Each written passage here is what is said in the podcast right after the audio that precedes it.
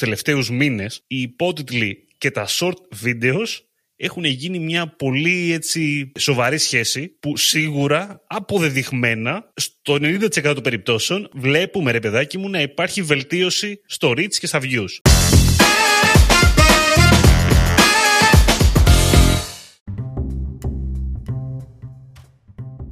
Καλησπέρα, Digital Jam, είμαι ο Δημήτρης Ζαχαράκης, μαζί μου είναι ο Δημήτρης Καλαϊτζής. Καλησπέρα. Δημήτρη, τι κάνεις; Είμαι πολύ καλά. Είμαστε στο πρώτο επεισόδιο, το πρώτο κανονικό επεισόδιο της χρονιάς και είμαστε πάρα πολύ χαρούμενοι γι' αυτό. Και πάμε λοιπόν στο σημερινό μας θέμα, γιατί έχουμε ένα ωραίο καυτό θεματάκι για social media σήμερα που ανοίγουμε και θα έπρεπε να ανοίξουμε και λίγο... Λίγο clickbait. Λίγο, λίγο clickbait, αλλά στην πραγματικότητα να σου πω κάτι. Δεν είναι clickbait. Εννοώ ότι το θέμα μας είναι υπότιτλοι στα βίντεο σήμερα. Και η αλήθεια είναι ότι όπως και αν το πεις, όντως αυτή τη στιγμή, τους τελευταίους μήνες, θα σου έλεγα περισσότερο, οι υπότιτλοι και τα short videos έχουν γίνει μια πολύ έτσι ε, σοβαρή σχέση που σίγουρα αποδεδειγμένα στο 90% των περιπτώσεων βλέπουμε ρε παιδάκι μου να υπάρχει βελτίωση στα views, στο reach και στα views. Οπότε αυτό είναι το θέμα μας σήμερα. Οι υπότιτλοι παιδιά. Οι υπότιτλοι οι οποίοι βλέπετε να έχουν γεμίσει πλέον, δηλαδή βγαίνουν videos, ειδικά short videos, με έτοιμους υπότιτλους, ενσωματωμένους δηλαδή, να πετάγονται στην οθόνη, να πετάγονται γρήγορα, να πετάγονται αργά, δεν έχει σημασία. Και αυτό, OK, okay, θα μπορούσε να πει κάποιος, ξέρεις, όταν ξεκίνησε ρε παιδάκι μου, ότι το νόημα ήταν κάποτε για να βάζουμε υπότιτλου, για να βοηθάμε και αυτούς οι οποίοι το, το βλέπουν στο κινητό τους το βράδυ, ξέρω εγώ, αυτούς οι οποίοι είναι μια άλλη γλώσσα ή ότι κάτι, ξέρω κάτι τέτοιο. Και υπάρχει και ότι οι υπότιτλοι βοηθάνε στο βίντεο γιατί είναι καλό και για άτομα τα οποία έχουν κάποιο ίσως πρόβλημα και τους βοηθάει γενικότερα για να δουν το βίντεο. Που είναι όντως έτσι; Είναι καλό. Που είναι, είναι ήταν πάντα έτσι. Όπως ήταν και το alternative ε, text στο εικόνες. Αντίστοιχα έτσι. Η περιγραφή δηλαδή της εικόνας. Αλλά η αλήθεια είναι ότι σε μεγαλύτερο βαθμό ο λόγος που γίνεται, παιδιά, μην κρυβόμαστε, είναι ότι τα βίντεο αυτά έχουν και μεγαλύτερη απόδοση.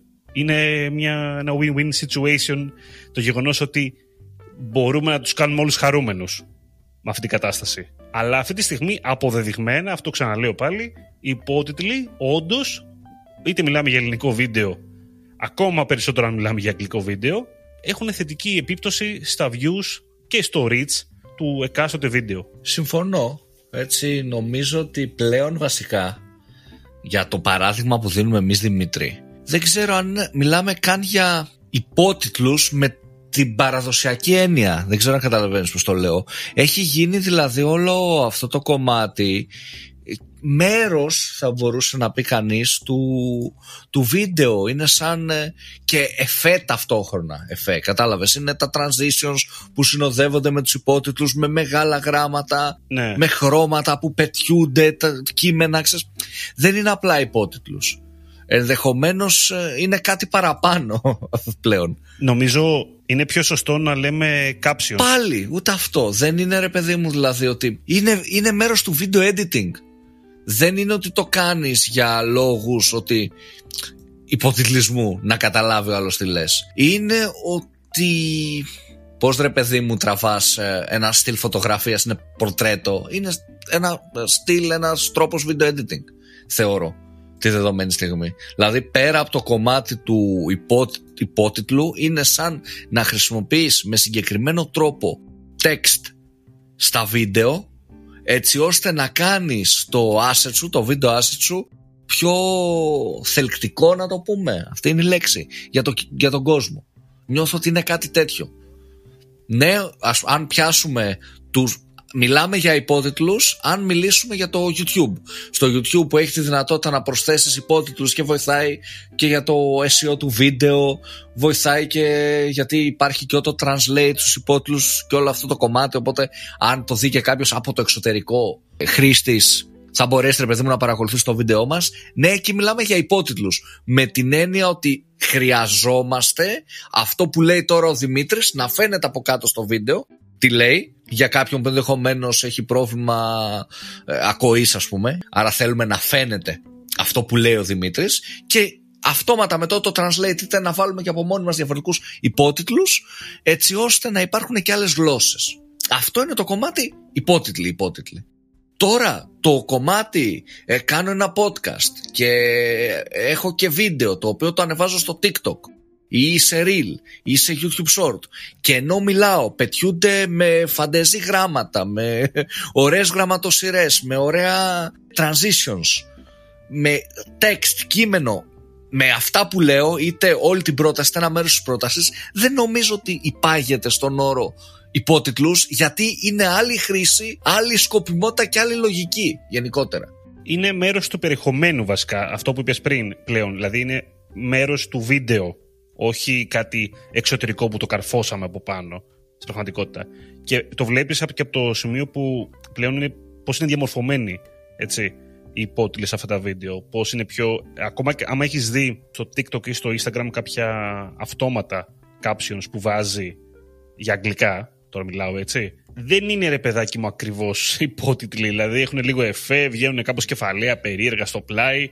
Είναι content, είναι content. Είναι, στο, είναι μέρος του content. Και είναι, είναι φτιαγμένο για να σου τραβάει και το μάτι. Οπότε δημιουργεί κάτι πιο δυναμικό στην εικόνα. Και πιο δημιουργικό επίσης, άμα το βάλεις κάτω. Αυτό τώρα ναι, αφενός, όπως είπες τώρα, είπες για τα podcast και ήταν μια καλή περίπτωση. Γιατί παίρνεις ένα περιεχόμενο που είναι σχετικά στατικό, έτσι. Δεν έχεις πολλή κίνηση στην πραγματικότητα. Δεν έχεις, μπορεί να μην έχεις βίντεο, ρε παιδί μου. Μπορεί και να έχεις βέβαια. Και του δίνεις κάτι, κάτι δυναμικό μέσα. Για να μπορεί ο άλλος, όχι απλά να τα ακούει, να είναι σαν ένα YouTube βίντεο που βάζανε παλιά, το οποίο ήταν ξέρω, ένα έξωφυλλο ενό δίσκου και έπαιζε, ας πούμε, το CD, να είναι κάτι δυναμικό, να μπορεί και να το παρακολουθεί με κάποιο τρόπο και παρακολουθώντας το να πάρει κάτι που μπορεί να μην το έπαιρνε ας πούμε, θα το έπαιρνε ίσως και με το ήχο αλλά εσύ το δίνεις και με ένα διαφορετικό τρόπο. Είναι αισθητικό, είναι αισθητικό ρε παιδί μου νιώθω εγώ παραπάνω, δηλαδή ε, δεν είναι ε, πλέον ήταν αυτό που είπαμε και στην αρχή, έτσι, αυτό που πες εσύ Δημήτρη, ότι παλιά λέγαμε ε, το κομμάτι των υποτίτλων ε, και γενικότερα στα βίντεο όλο αυτό, για ποιο λόγο γίνεται, γίνεται γιατί υπάρχουν ε, ένα μεγάλο μέρος των χρηστών, στο facebook ας πούμε ή στο instagram αν δεν μιλάμε για stories που παρακολουθούν και σκρολάρουν βασικά όχι παρακολουθούν που σκρολάρουν με sound off χωρίς να ενεργοποιείται αυτόματα ο ήχος αυτό σημαίνει ότι αν δεν χρησιμοποιήσεις υπότιτλους δεν θα καταλάβει άλλο περί τίνος πρόκειται και απλά θα χάσεις ένα μέρος των χρημάτων σου. Πλέον δεν είναι αυτό. Δηλαδή, όταν μιλάμε για TikTok, για Reels, είτε στο Instagram, είτε για TikTok, είτε για YouTube Shorts, ε, δεν νομίζω κάποιος να τα έχει sound off. Δεν νομίζω τουλάχιστον η πλειοψηφία να τα έχει sound off. Σίγουρα σημαίνει το αντίθετο. Έτσι, δεν ξέρω αν συμφωνείς Δημήτρη. Οπότε, ναι. Νομίζω ότι είναι πλέον αισθητικό το, το κομμάτι και είναι και το πώς θα κάνεις λίγο captivate τον χρήστη.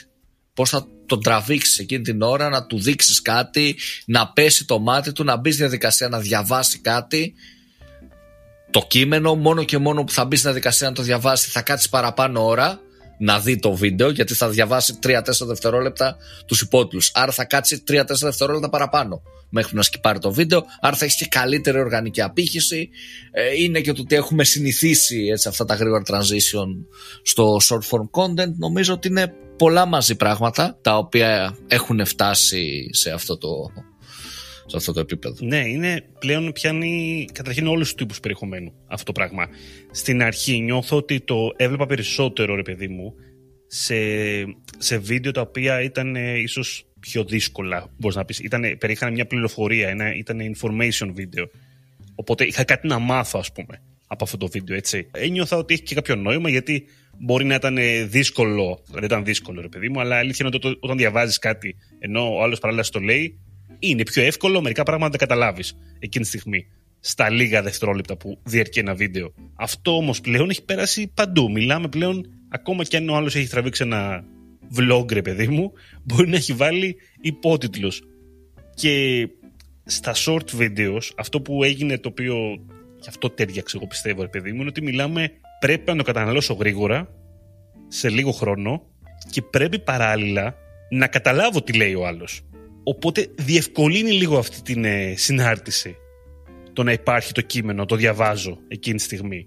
Μου δημιουργεί και το ωραίο, το γραφικό τέλος πάντων, το δημιουργικό κομμάτι, το, οποίο, το αισθητικό, το οποίο δίνει κάτι παραπάνω στο βίντεο μου, αλλά βοηθάει και όλες οι υπόλοιπες περιπτώσεις. Οπότε γενικά ε, θεωρώ ότι σήμερα που μιλάμε ρε παιδάκι με αυτή τη στιγμή στα short videos είναι λιγάκι θα έπρεπε να είναι κάπως κανόνας θα σου έλεγα για τις περισσότερες κατηγορίες είναι, είναι μονόδρομος δεν νομίζω, δεν νομίζω κάποιος να το, το παραβλέπει το συγκεκριμένο δεν ξέρω αν κάνω λάθος αλλά νομίζω ότι είναι εντάξει για τις περισσότερες κατηγορίες εννοείται υπάρχουν και εξαιρέσεις, αλλά ναι.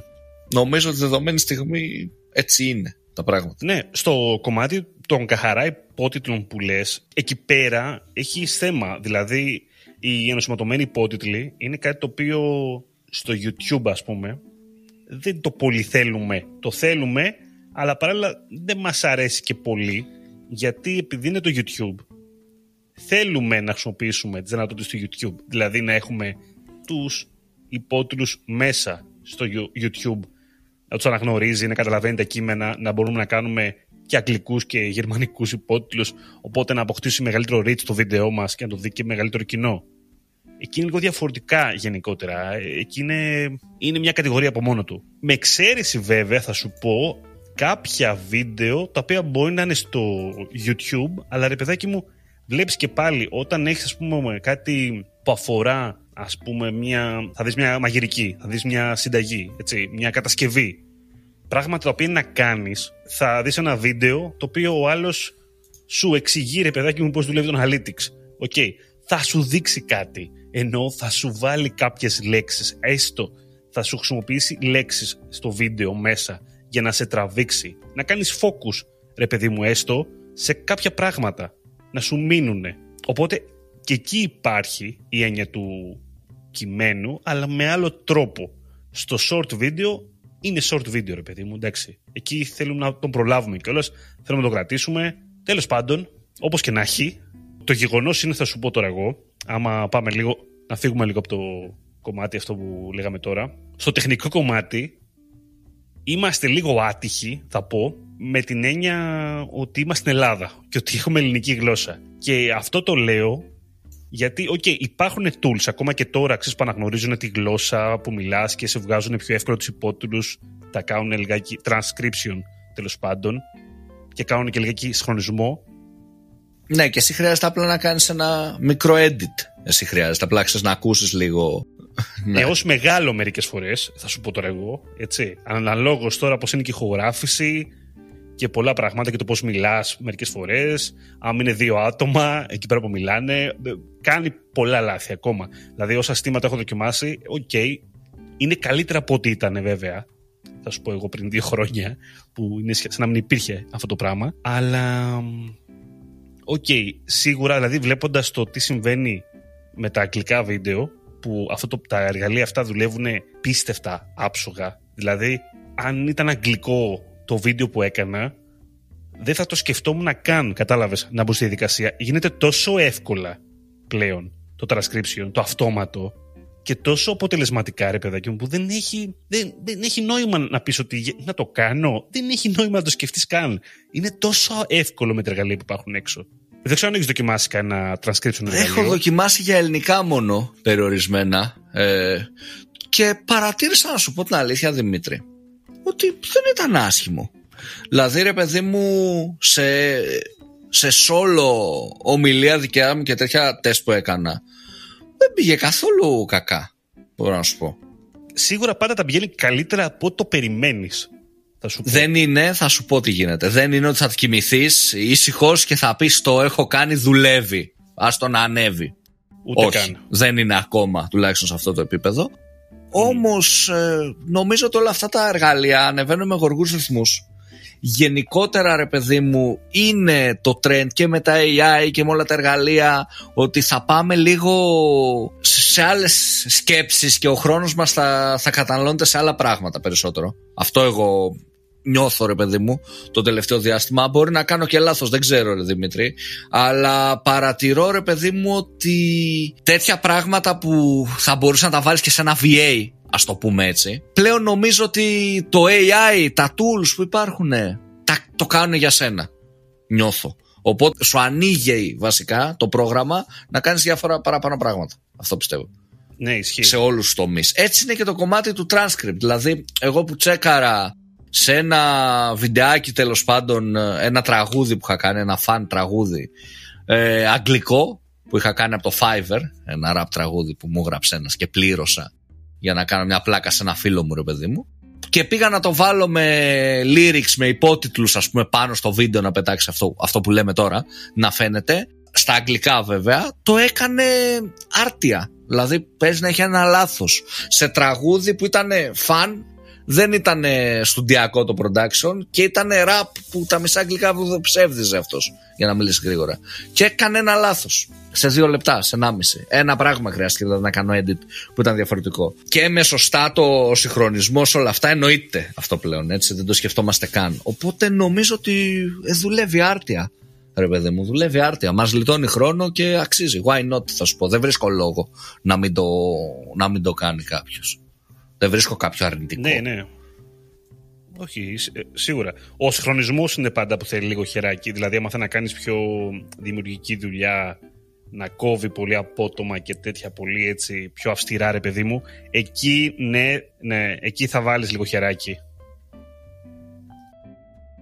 Τα transition, εντάξει, εκεί είναι.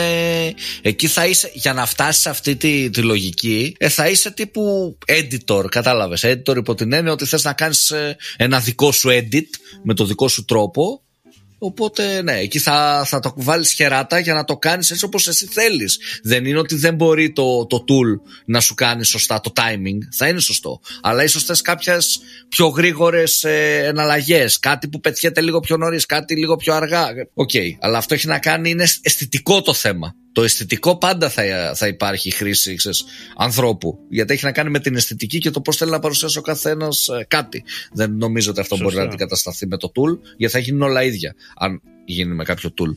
Αλλά το, το υπόλοιπο κομμάτι νομίζω πως ε, είναι, είναι automated πλέον. Ναι, ναι.